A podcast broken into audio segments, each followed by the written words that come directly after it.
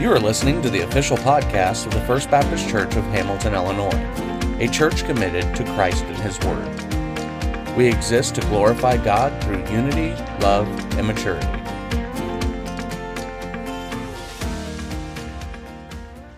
I invite you to open your Bibles to Ecclesiastes chapter 5.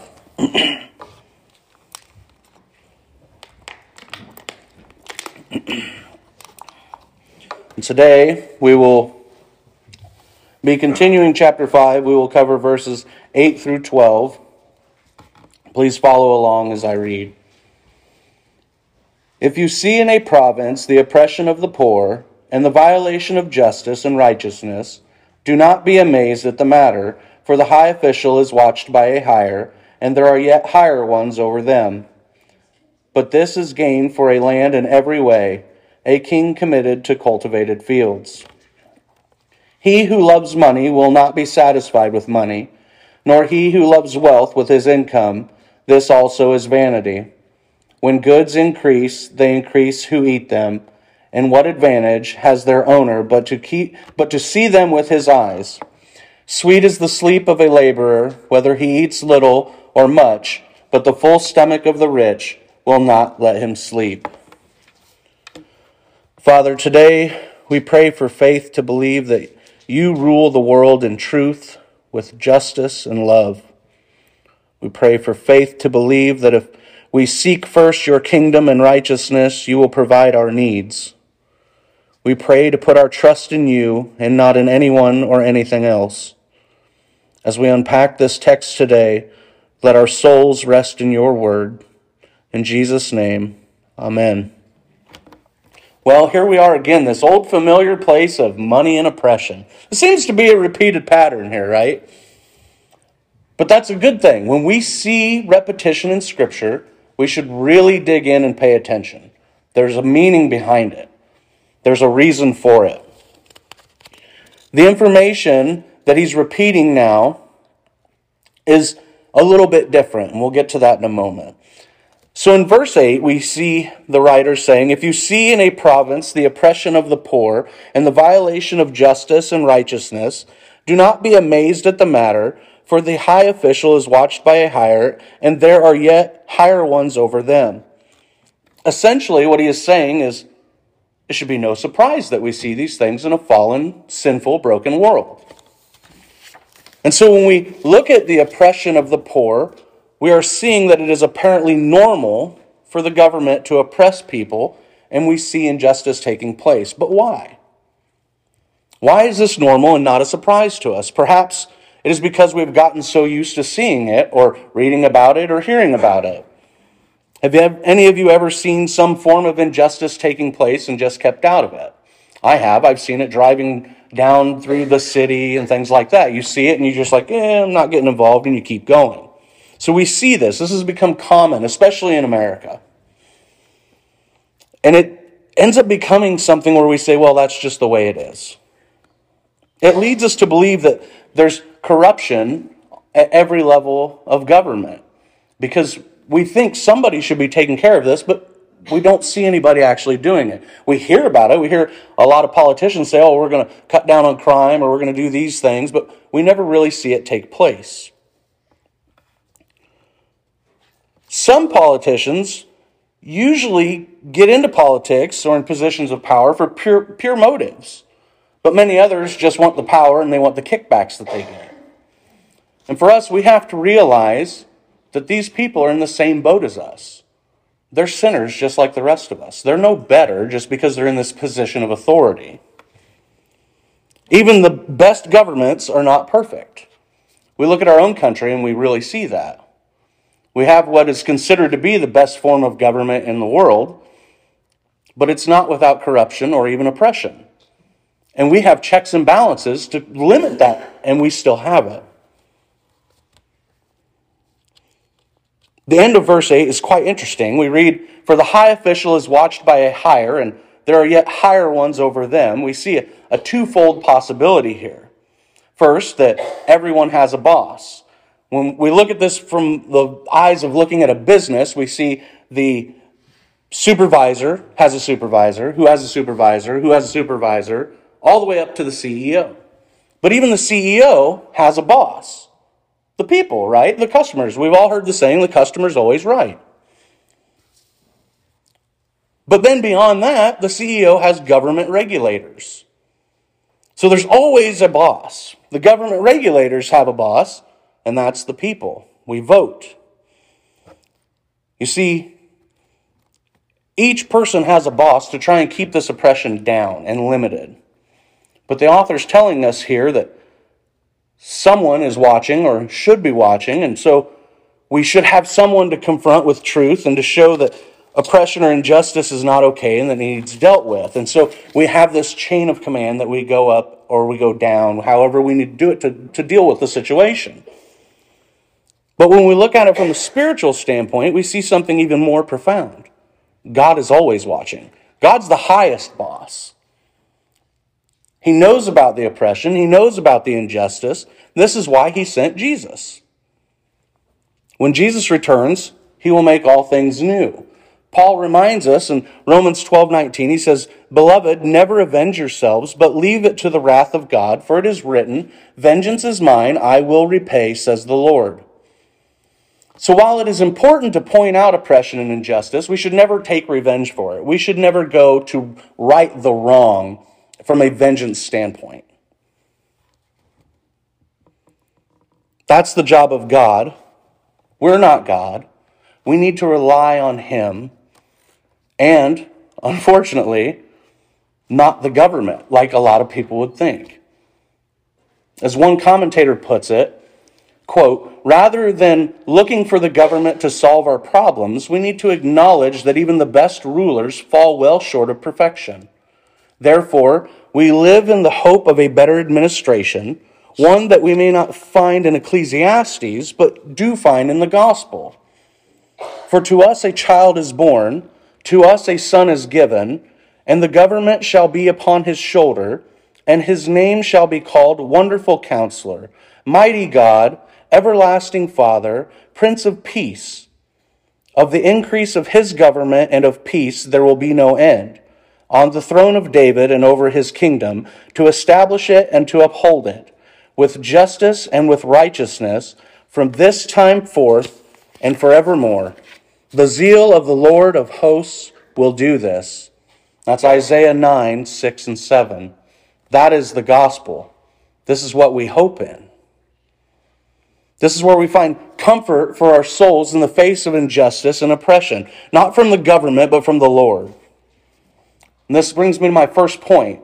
We find comfort for our souls in the gospel. Now, verse 9 is a very difficult one to translate. It says, But this is gain for a land in every way, a king committed to cultivated fields. I took a lot of time studying this. There's a various, uh, there's a variety of opinions of what this text actually means when translated from Hebrew. It's very difficult. It's very challenging. And it's almost like a balance thing that even a corrupt government is better than anarchy. It's kind of like that. Well, on the one hand, we have this, but we don't have this, so it's good, right? That's kind of what the point he's getting across here. And so he says, he's essentially saying the king wants to eat just like the rest of us. And while the king may eat better than the poor, the poor are the ones doing the work. And so if the king wants to eat, he kind of needs the poor. And so he kind of balances things out as best he can. The world would fall apart if everyone was rich and had everything they wanted. That's why we have to have this balance. Because there would be nobody to plow the fields, to plant the crops, to do the labor. If everybody was rich, we'd all just be like, well, what are we going to do now? I guess eat our money, because there's nothing else. And so, even if we cannot fully understand it, we have to trust in God's plan. Now, looking at the last half of our study today, we find the preacher speaking about money yet again. And so, so far in chapter 5, when, he, when we've seen these instances of repetition, we see that it's on a national level. And now he's pointing out the, the personal level. He says, He who loves money will not be satisfied with money, nor he who loves wealth with his income. this also is vanity. Here's an illustration for you on what this means. Have you ever heard your eyes were bigger than your stomach? Happens to me every time I go to the salad bar. I'm like, ooh, this looks good. I know I can come back, but I think I just need to make a Mount Everest on this plate and then I'll be back. My eyes are bigger than my stomach. when it comes to wealth, income, or money, our stomachs are bigger than our eyes. See, it's reversed. We cannot be satisfied with money because our stomachs will consume more than our eyes can see, and our eyes can see a lot. It's similar to eating Chinese food. For some reason, you're hungry 30 minutes later. You could eat a ton of Chinese food, and in 30 minutes, you're like, whew, I'm hungry. What do we got, what do we got to eat now? It's the same kind of concept. You just devour and devour and take it in and take it in, but you're never full. You're never satisfied. It's kind of like having a tapeworm. It's just in and in and in. The preacher tells us this is vanity. Now, if we think back to our first week in Ecclesiastes, vanity or hevel, the Hebrew meaning, is of no account, a vapor, a mist, an idol. It's a temptation for all of us. Money can be of such a temptation for many of us that we will neglect those closest to us that we love in search of it. How many have ever heard, I have to work 80 hours a week just to get by, and my life is a mess. The bank is calling for the house note. The bank's calling for the car note. My 80 inch TV's on the fritz. My kids aren't doing well in school. I just don't understand where all this money is going, why my kids aren't doing well in school. I'm working, working, working. Is it necessary to work that much just to have those things? Are the kids doing poor because they don't have any structure because mom and or dad are both working 80 hours a week? It's no wonder that America is in the shape it's in because this is our common practice due to the vanity of wealth and income. I read in my studying this week that John D. Rockefeller was one of the richest men in the world and someone asked him how much money was enough, and he famously replied, Just a little bit more. Just a little bit more, and I can get what I've always wanted. This is one of the biggest lies we tell ourselves. It's never enough because we just move on to the next thing that we want. And then the next thing. It's like a domino. It's just crashing. The next one, the next one, the next one. It doesn't make things better at all. Yes, you should work hard, but not to the point we are making money an idol. This leads me to point number two trust in God's blessings and provision and be content. The Apostle Paul offers us a good reminder about being content. In his letter to the Philippians, he said, I rejoiced in the Lord greatly that now at length you have received your concern for me. You were indeed concerned for me, but you had no opportunity. Not that I am speaking of being in need, for I have learned in whatever situation I am to be content. I know how to be brought low, and I know how to abound. In any and every circumstance, I have learned the secret of facing plenty and hunger, abundance and need. I can do all things through him who strengthens me. Now, that last little bit is usually taken out of context. It is saying that Paul can be content facing plenty. He can be content facing hunger, in abundance and in need. He is content because Christ strengthens him. It's not that you can do anything because Christ strengthens you. I cannot go and play that piano right now because of Christ's strength. I, I don't know how to play the piano. But because of Christ, somebody else can, and I can enjoy it. So you see the error where people make this with context. Now, the preacher writes When goods increase, they increase who eat them, and what advantage has their owner but to see them with his eyes? Let's go back to what I said a few minutes ago about the parents working. They have the car, the house, the large television, maybe a pool. When do they have time to use these things? You look out the window from work and you look at the fancy car you have, but you can't drive it because you're working 12 hour shift. And you're working that 12 hour shift because that's the only way you can afford the car. You only have time to spend in the house to sleep because the rest of the time you're spent at work and maintaining the house. So the house don't fall apart. The kids are always watching the TV, so you can't sit down to watch it. Trust me, I'm I know this. I'm well versed in my kids watching the TV, so I can't. Besides, you're busy working and fixing the house. You don't have time for TV. You're busy cleaning the pool, so you don't have time to swim in it. See where I'm going with this? It's vanity, maybe even insanity. The kids enjoying all the fruits of your hard work is what is meant by they increase who eat them. But it doesn't have to just be your kids. It can be the government in the form of higher taxes. It can be the friend who still hasn't found a job that's staying on your couch. The list can go on forever. Here's my third point. If you are so busy chasing all of these things and working, where is there time in your life for God? Surely you can't be content in Christ if you're busy with all these other things. God's probably the last thing on your mind.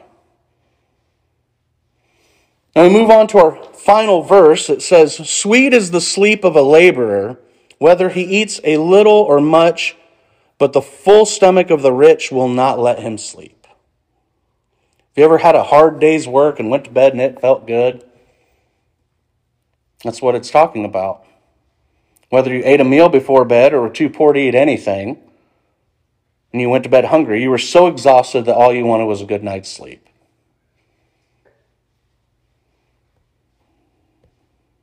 Rich people don't have this problem. They're always on the hunt for money. They call it hustling. I'm hustling, I got to get that money. They're worried about their investment portfolio. What's the market going to do tomorrow?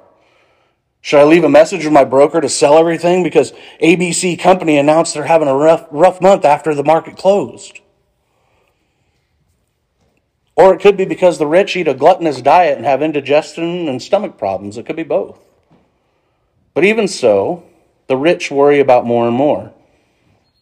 And sure, a lot of rich people do work hard, but it's often not laborious physical work. So they don't sleep a good night's sleep. To summarize, there is injustice and oppression but we find comfort for our souls in the gospel. Chasing after money is like trying to catch the wind with our hands. So trust in God's blessing and His provision and be content. If you are too busy to enjoy the things you are working for, have you left any room for God? Our application today is simple. Remind yourself of the gospel. Because of the gospel, you can trust in God's blessings and provisions and have contentment. If you have not had room for God in your life lately, you need to take a break. Need to slow down, scale back on things. Need to seek the Lord in His Word and in prayer and in fellowship with other believers, not just on Sunday morning.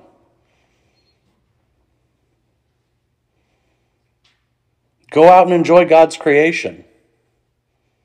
It will bring about a renewed sense of awe for God and put things in perspective.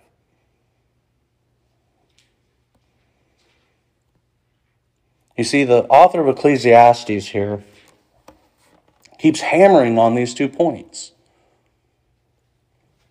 He doesn't have all the answers. Remember, he's pre Jesus, so he doesn't know what the Messiah is going to do. He doesn't know when he's coming. He just knows that right now this is horrible. It doesn't feel good. And he's rich. He's the king. He said he's richer than any before him. And he sees it all. And he suffers through it. It's lonely. He calls it the vanity of wealth and honor.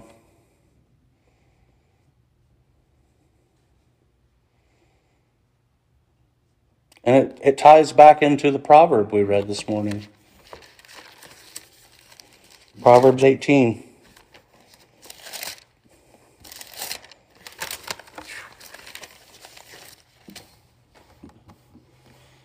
Whoever isolates himself seeks his own desire. He breaks out against all sound judgment. A fool takes no pleasure in understanding, but only in expressing his opinion. When wickedness comes, contempt comes also, and with dishonor comes disgrace. The words of a man's mouth are deep waters. The fountain of wisdom is a bubbling brook. It is not good to be partial to the wicked or to deprive the righteous of justice. A fool's lips walk into a fight, and his mouth invites a beating. A fool's mouth is his ruin, and his lips are a snare to his soul. The words of a whisperer are like delicious morsels. They go down into the inner parts of the body. This is the injustice. It happens all around us. We do it to ourselves, and we can't even help it. And we know, we sit in here week after week and we say, Oh, I've got to stop that stuff. I need the Lord. And we walk right out the doors and start all over again. We've got to stop doing that. We've got to trust in God and be content. Let's pray. Father, let us see your blessings in our life. Let us find contentment only in you. If we should chase after or reach out for anything but you, let us put it away from ourselves. Let our focus be entirely on you. We know that you care for us more than the birds of the air and the lilies of the field. Let us see our value that you see in us, and let us take that to the community so they can see through us that you value them. For Jesus' sake, Amen. Thank you for listening to the official podcast of the First Baptist Church of Hamilton, Illinois. If you have questions about today's message, please reach out to us via our website at www.fbcofhamilton.com.